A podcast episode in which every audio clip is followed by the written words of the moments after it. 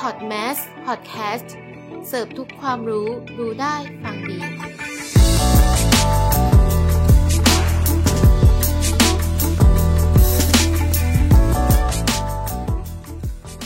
สวัสดีครับ ขอต้อนรับเข้าสู่รายการนอนยังไงให้มีสุขภาพดีนะครับ อยู่กับผมครับสรวิทย์ผู้ดำเนินรายการครับ ทุกคนเคยเปลี่ยนไหมครับ เวลาที่ทุกคนนอน ตอนหลับตอนกลางคืน หรือว่าไปงีบหลับตอนกลางวัน แล้วทุกท่านตื่นมาไม่ค่อยสดชื่นครับวันนี้เรามีคำตอบครับว่าทำไมทุกท่านถึงมีอาการงงเงียหรือแบบไม่สดชื่น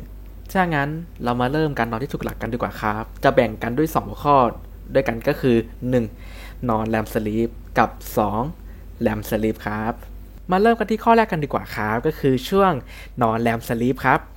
เป็นช่วงที่เราเริ่มนอนหลับ โดยทั่วไปจะเป็นเพียงแค่ช่วงเวลาสั้นๆ ในระยะนี้สมองจะเริ่มทำงานช้าลง ถ้าถูกปลุกให้ตื่นในระยะนี้ เราจะไม่ค่อยงงเงียอาจจะรู้สึกเหมือนว่าเรายังไม่ได้นอน บางทีอาจจะมีการกรอกตาไปมาช้าๆ บางคนอาจจะเคยเจอปรากฏการณ์ตกใจตื่น หรือการที่รู้สึกว่าเหมือนเรากำลังตกจากที่สูงแล้วสะดุ้งตื่นขึ้นมา นอกจากนี้บางคนอาจจะได้ยินเสียงอะไรบางอย่าง ซึ่งการนอนในระยะนี้จะไม่ค่อยส่งผลต่อร่างกายมากเท่าไหร่ครับ ต่อไประยะที่ 2 นะครับ ช่วงพอยหลับหรือเคิร์มหลับ เป็นช่วงรอยต่อนะครับ ระหว่างเริ่มหลับไปจนหลับลึกนะครับ ในระยะเนี้ยหัวใจจะเริ่มเต้นช้าลงครับ อุณหภูมิในร่างกายจะลดน้อยลง ปกติในช่วงเนี้ยใช้เวลาในการนอนมากกว่า 50%ของการนอนนะครับ ซึ่ง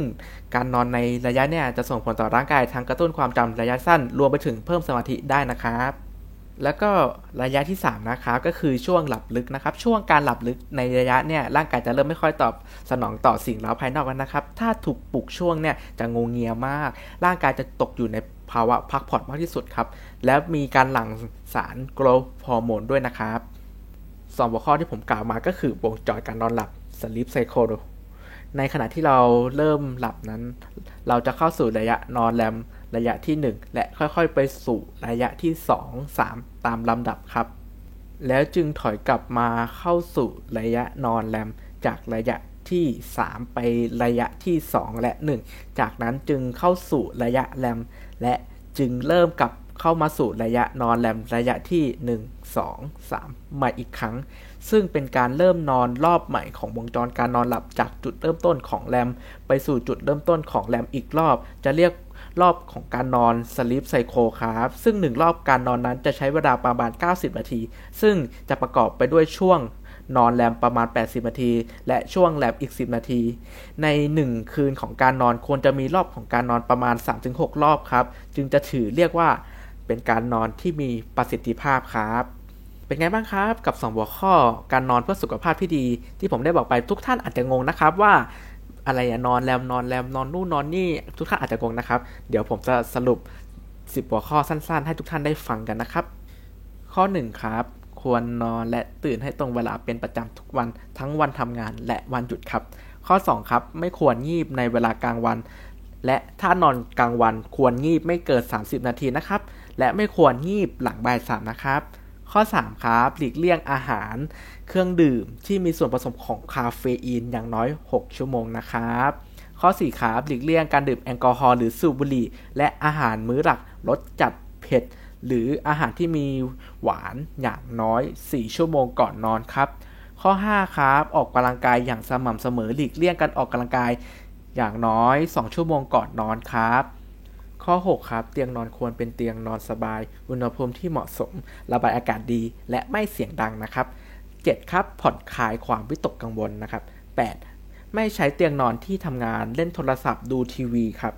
9. หากนอนไม่หลับภายใน 30 นาที ควรลุกจากที่นอนทำกิจกรรมเบาๆ เช่น อ่านหนังสือฟังเพลงเบาๆ ครับ 10. รับแสงแดดเพียงพอในตอนเช้าอย่างน้อย 30 นาทีทุกวันนะครับ ทั้งนี้ครับควรปฏิบัติ ตามคำแนะนำอย่างน้อย 4 สัปดาห์จะช่วยให้หลับได้ดีครับ มีความตื่นตัวในเวลากลางวันทำงานได้ดีขึ้น และสุขภาพทางกายและทางใจดีขึ้นด้วยนะครับ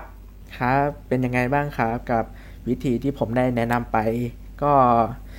ถ้าทุกท่านใช้แล้วผลเป็นยังไงก็ฝากคอมเมนต์เข้ามาทางเราด้วยนะครับครับวันนี้